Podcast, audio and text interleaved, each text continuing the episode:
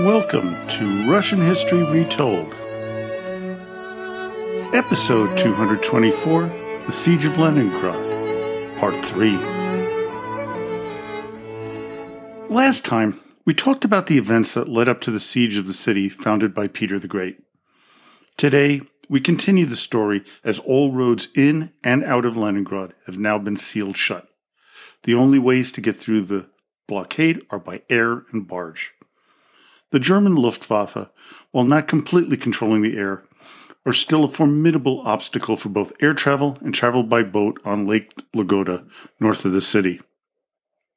The city of Leningrad was surrounded by Finnish troops to the northwest and German troops to the northeast and south. Hitler demanded that the army of Finland continue to fight their way into the city, but their commanders were satisfied with keeping their positions where they were, avoiding any fighting that might endanger their men. While this infuriated the Nazi leaders, they could do nothing as they needed their allies even if they didn't do anything else. In his book, The 900 Days, The Siege of Leningrad, author Harrison Salisbury says this about the situation in the north. Quote, the commanders of Leningrad's defenses treated the northern front, that with Finland, like a savings bank.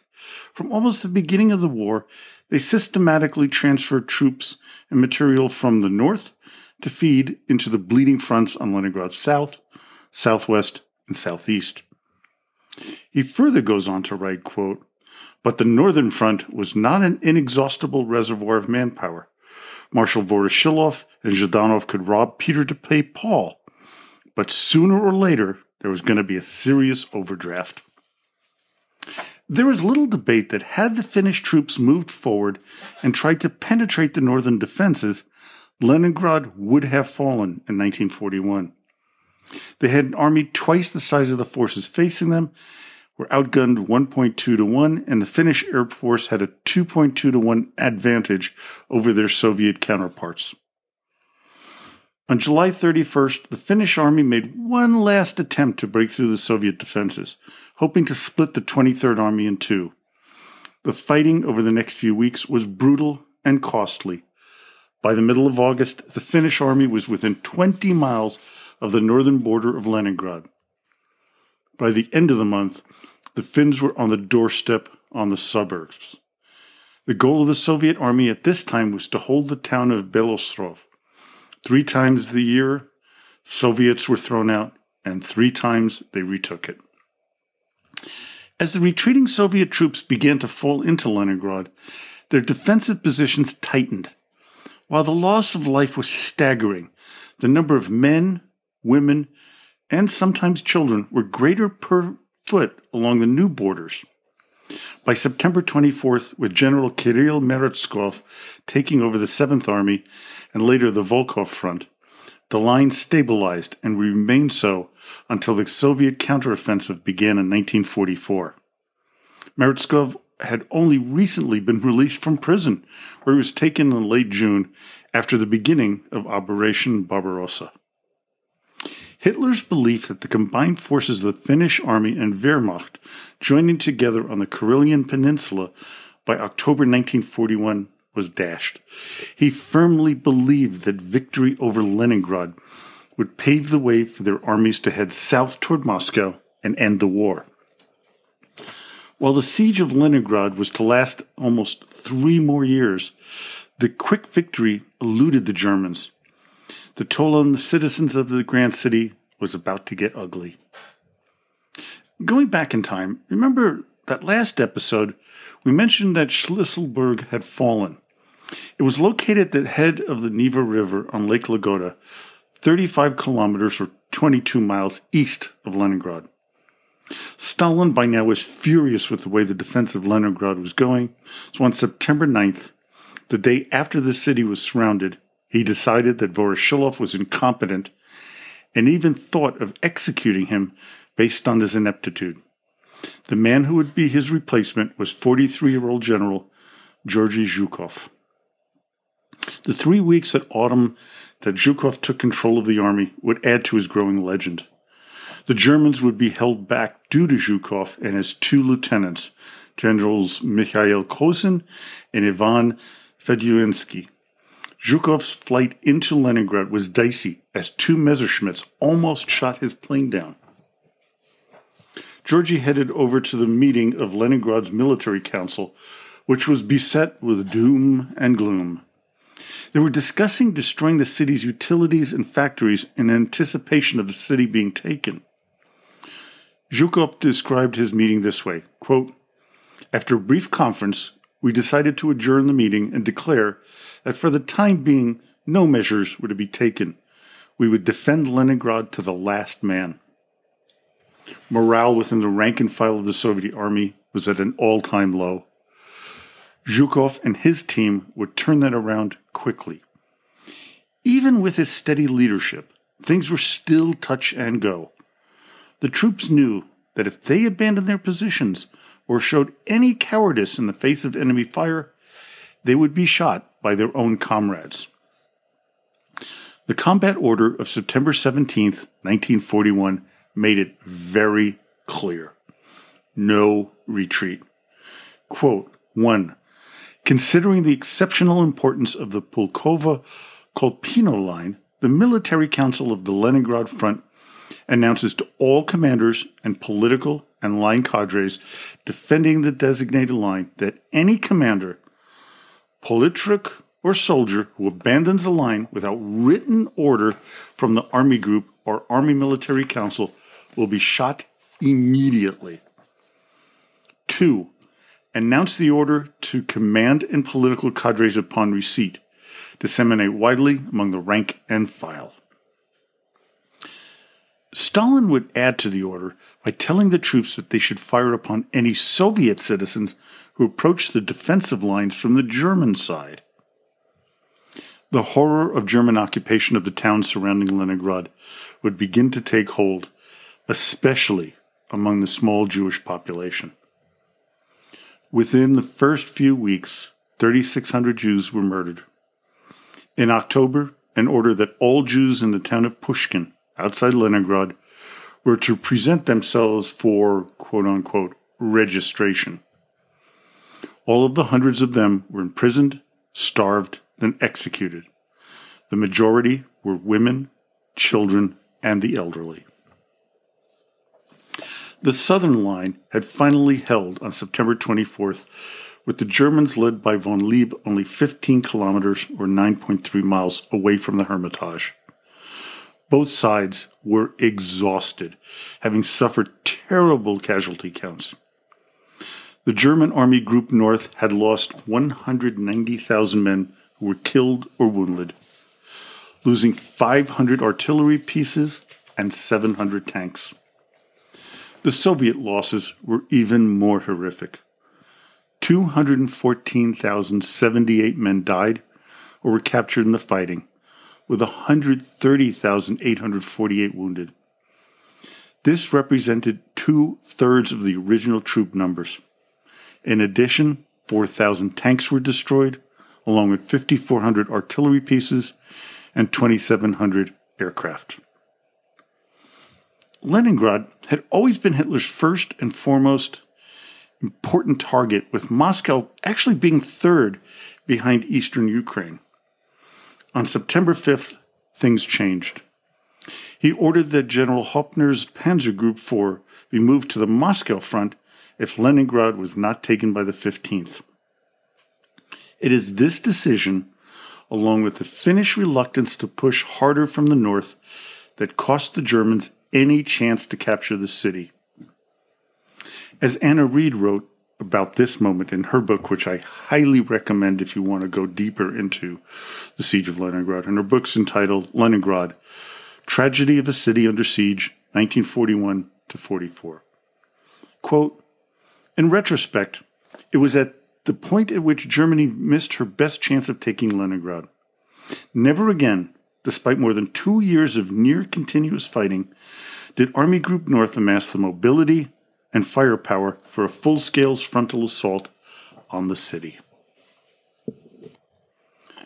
Hitler had dreaded what the siege of Leningrad had become a mirror of the horrors of trench warfare that he had endured during World War I.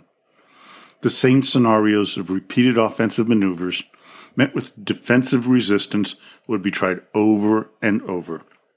Many with the same results of the previous global war massive losses of lives. General Jodl then ordered the city of Leningrad was to be worn down and destroyed through the use of aerial bombardment and artillery fire. Any civilian who came within a range of German forces was to be shot immediately. A surrender was now off the table. Complete annihilation was the only option remaining. The aerial bombing was devastating, especially when the Germans used incendiary bombs. They focused on supplies like food, oil, and warehouses.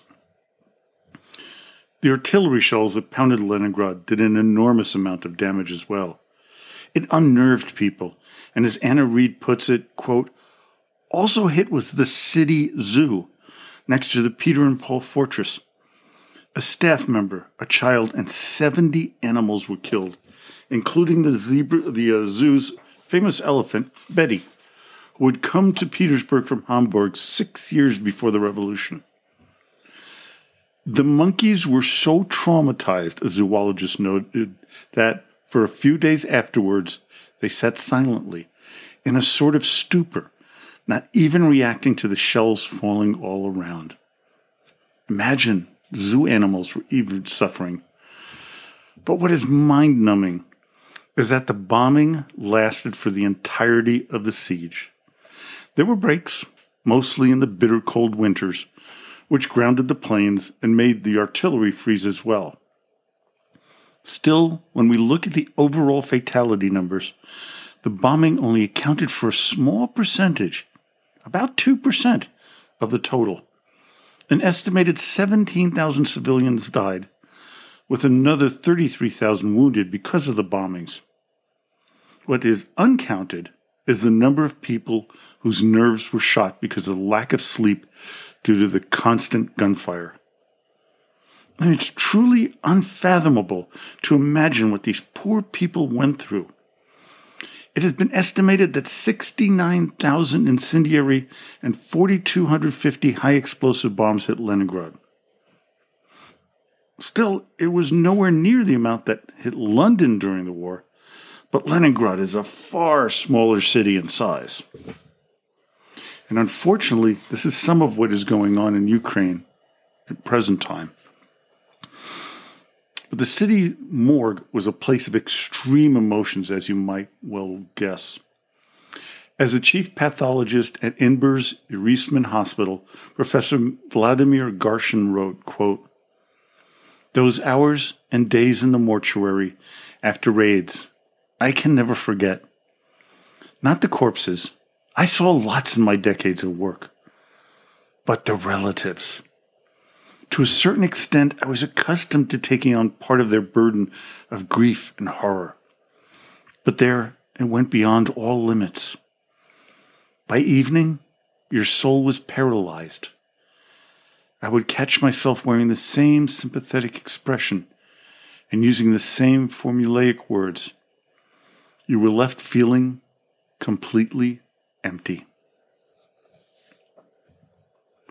One noticeable difference between the bombings of Moscow and London and Leningrad was that the first two cities had extensive underground train systems where the people could hide from the bombs.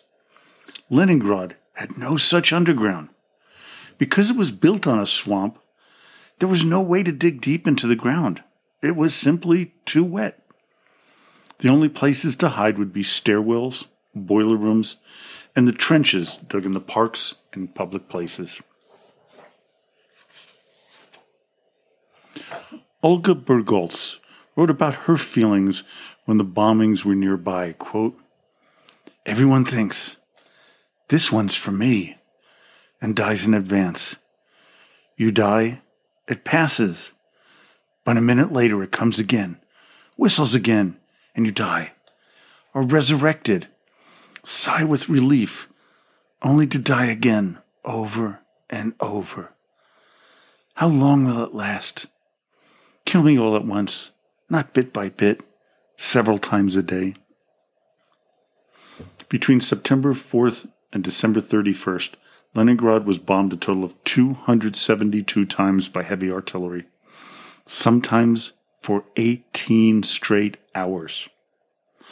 Most of the devastation was to the southern side of the city, closest to the German lines. This, of course, led to a level of discontent among a number of the inhabitants toward the communist regime in Moscow. Swastikas were painted on walls throughout the city. It was a dangerous thing to do, though. If you were caught, you were shot on the spot. But at this point, many believed they would die anyway. Stalin gave serious thought to abandoning Leningrad outright, as Moscow was now in danger. Operation Typhoon was the code name for the destruction of Moscow. 800,000 German soldiers and over a thousand tanks were pointed at the Soviet capital, and they were making headway. Stalin recalled Zhukov on October 6th to lead the defense of the city. Of the 800,000 men who were in place to defend the center of the country, and you got to see this number, only 90,000 were left after only six weeks of fighting. We're talking 710,000 casualties on the Russian side.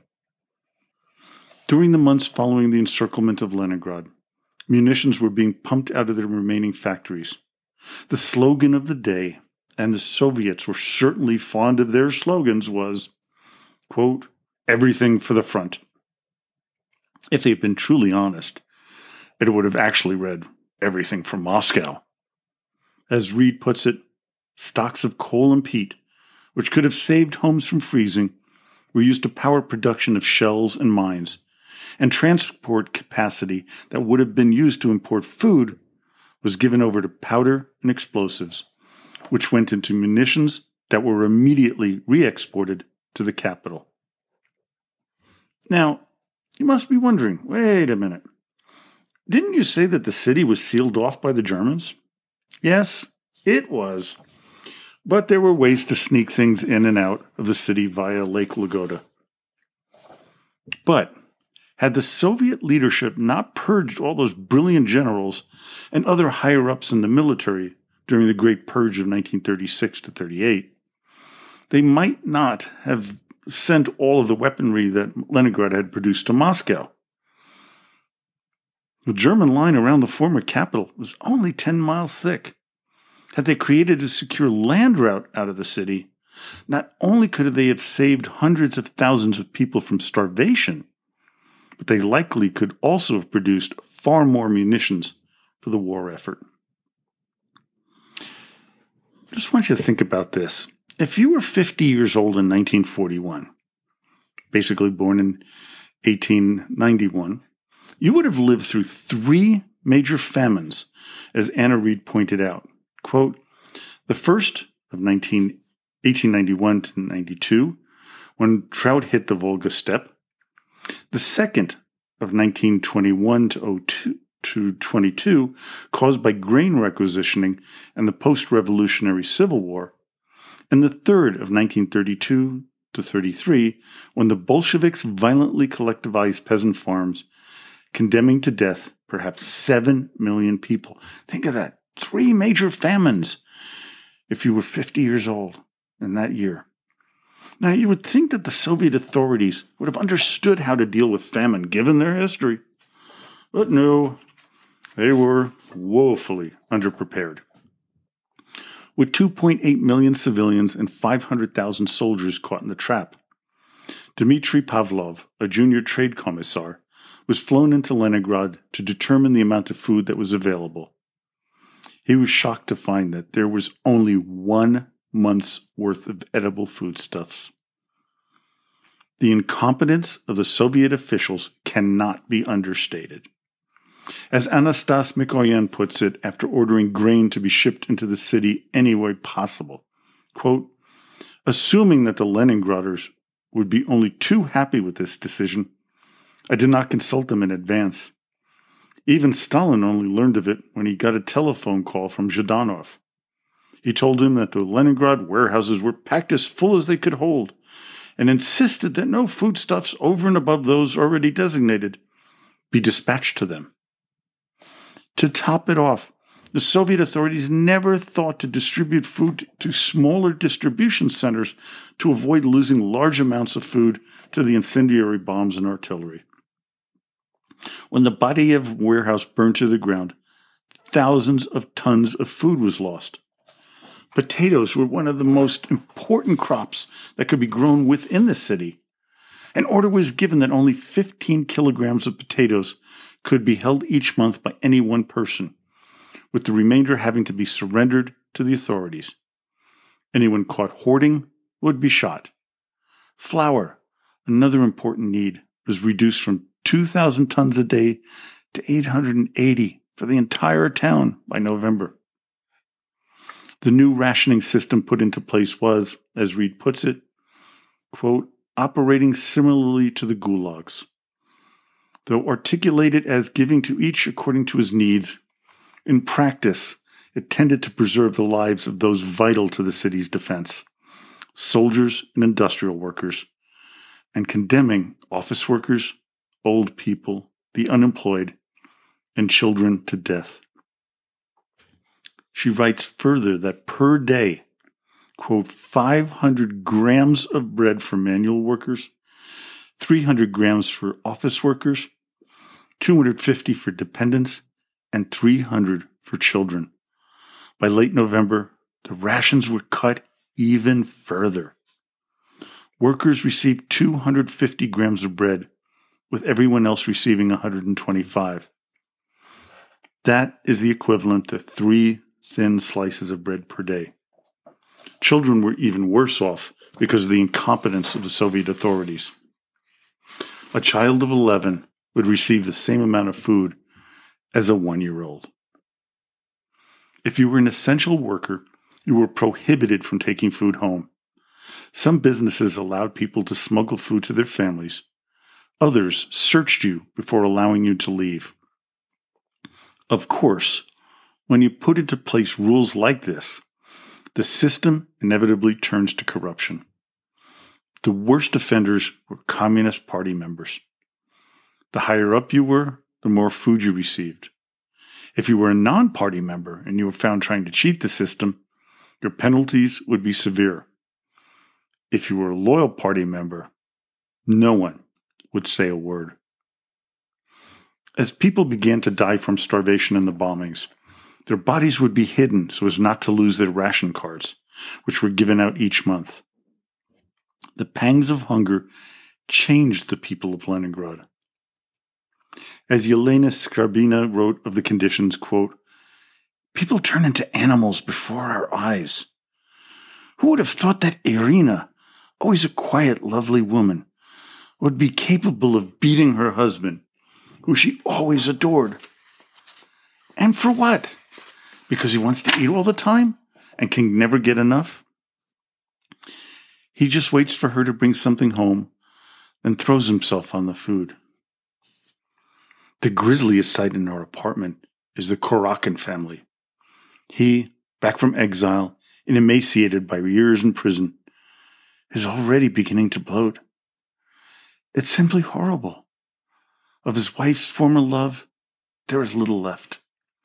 She, is constantly irritated and argumentative. Their children cry and beg for food, but all they get is beatings. However, the Kurakins are no exception. Hunger has changed almost everyone. To add misery to the inhabitants of Leningrad, winter came early. By December, the first signs of people dying of starvation began. Fuel to keep the power stations running was low, causing intermittent power outages. There was less and less fuel to heat homes, adding to the deplorable conditions. People were resorting to eating anything and everything, including their beloved pets. Death by starvation, or as the Soviet authorities tried to whitewash it by calling it food difficulties, was rising each month. In October, 6,199 people died. By December, the number rose to 53,000. Men made up the majority of the deaths early on, amounting to 71% of the total. The elderly were about 27%, with babies being 14% of the death toll. I'm going to end today's somber episode with this from Dmitry Likhachev, a witness to what was happening in Leningrad. Quote, I think that real life is hunger, and the rest, mirage. In the time of famine, people revealed themselves, stripped themselves of all trumpery. Some turned out to be marvelous, incomparable heroes. Others, scoundrels, villains, murderers, cannibals. There were no half measures. Everything was real. The heavens were unfurled, and then God was seen. Well, I hope you enjoyed today's episode. Join me next time as we finish the series with the liberation of the people of Leningrad from the 900 day siege. And I have to warn you that some of the quotes and the stories that I'm going to read next episode are really heart wrenching, even after they were freed. So until then, до свидания и спасибо большое.